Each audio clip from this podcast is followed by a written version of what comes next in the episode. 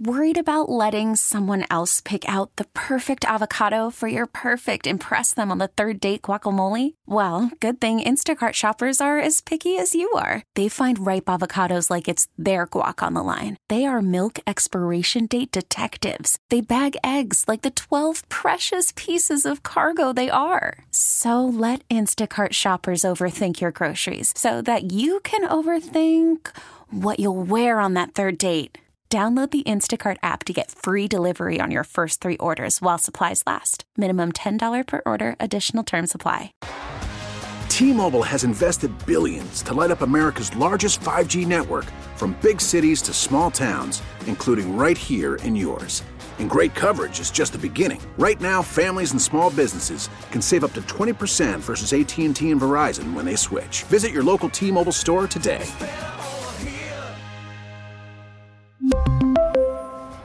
Plan savings with three lines of T Mobile Essentials versus comparable available plans. Plan features and taxes and fees may vary. Meat plants recover from cyber attack. Consumers are going to continue to experience more of these kinds of disruptions. Drilling leases suspended. This rolls back a signature achievement of the Trump presidency. Teenager versus bear. The first thing I think to do is to push the bear off the ledge it's standing on. Good morning. I'm Steve Kathan with the CBS World News Roundup. Last month, it was a major fuel pipeline. Now, the latest cyber attack targeted JBS, the world's top meat processor. 13 plants in the U.S. had to shut down, but the company says they'll be back in business today. CBS's Jeff Pegues has the latest on the investigation. JBS is the second largest producer of beef, pork, and chicken in the United States after the company told White House officials it suffered a cyber attack from hackers likely linked to Russia. U.S. officials are asking the Russian government for an explanation. This is a national security issue. Former Defense Secretary and CIA Director Leon Panetta says critical infrastructure systems are increasingly vulnerable. Do you think there's a connection to the Kremlin? I don't think there's any question. The Russian intelligence agencies operate in every sector within their own countries and clearly know what kind of criminal elements are involved.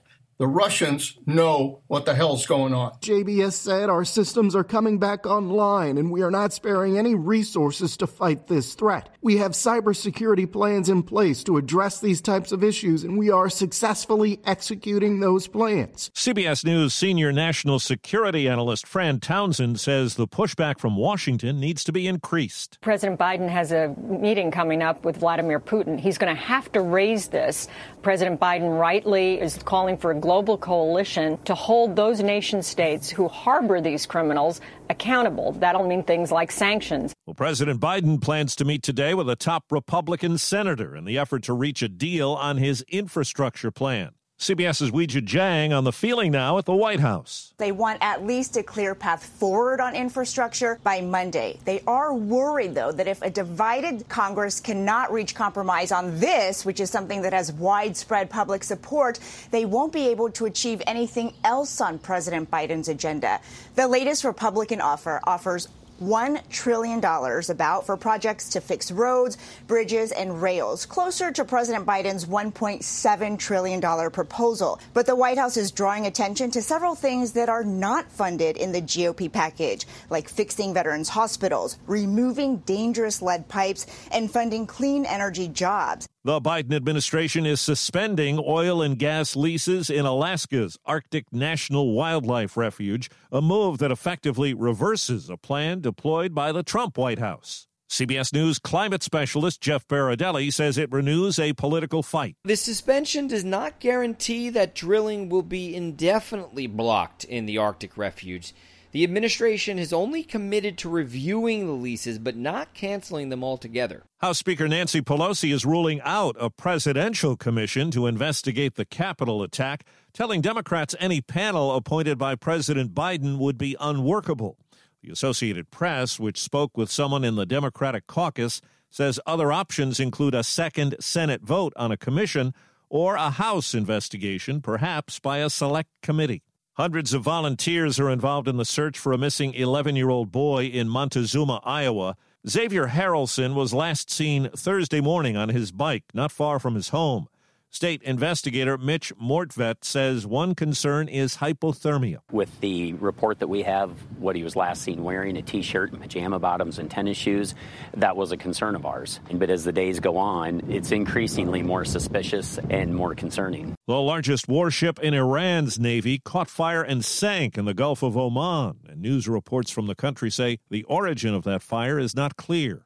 Here at home in Southern California, a fire station was the scene of deadly gunfire. It was an emotional LA County Fire Chief Daryl Osby. We had a tragic shooting at a fire station 81. An off duty firefighter came to the station and opened fire. It's with a heavy heart that I stand here and say that one of our firefighter specialists succumbed from his injuries. A second firefighter was wounded after the shooting. The alleged suspect went to his home, set it on fire, and apparently killed himself. Steve Futterman, CBS News, Los Angeles. Officials at Sequoia National Park say a 56 year old California man was on a Memorial Day hike and fell 500 feet to his death.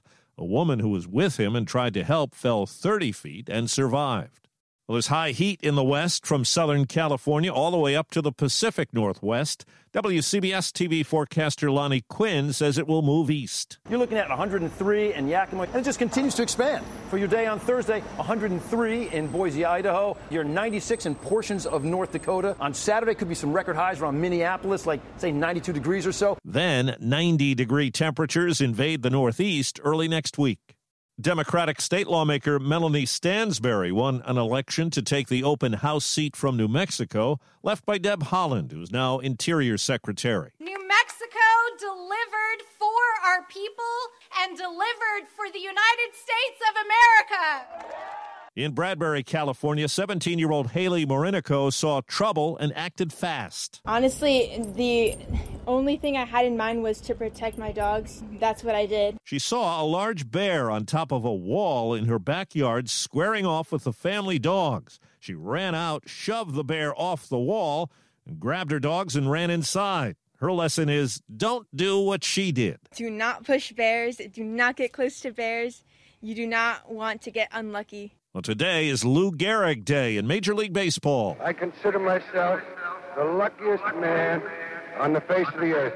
Gehrig died on June 2nd, 1941, of ALS, the disease that now bears his name, 16 years to the day after he took over at first base for the New York Yankees. All MLB players will wear commemorative patches today.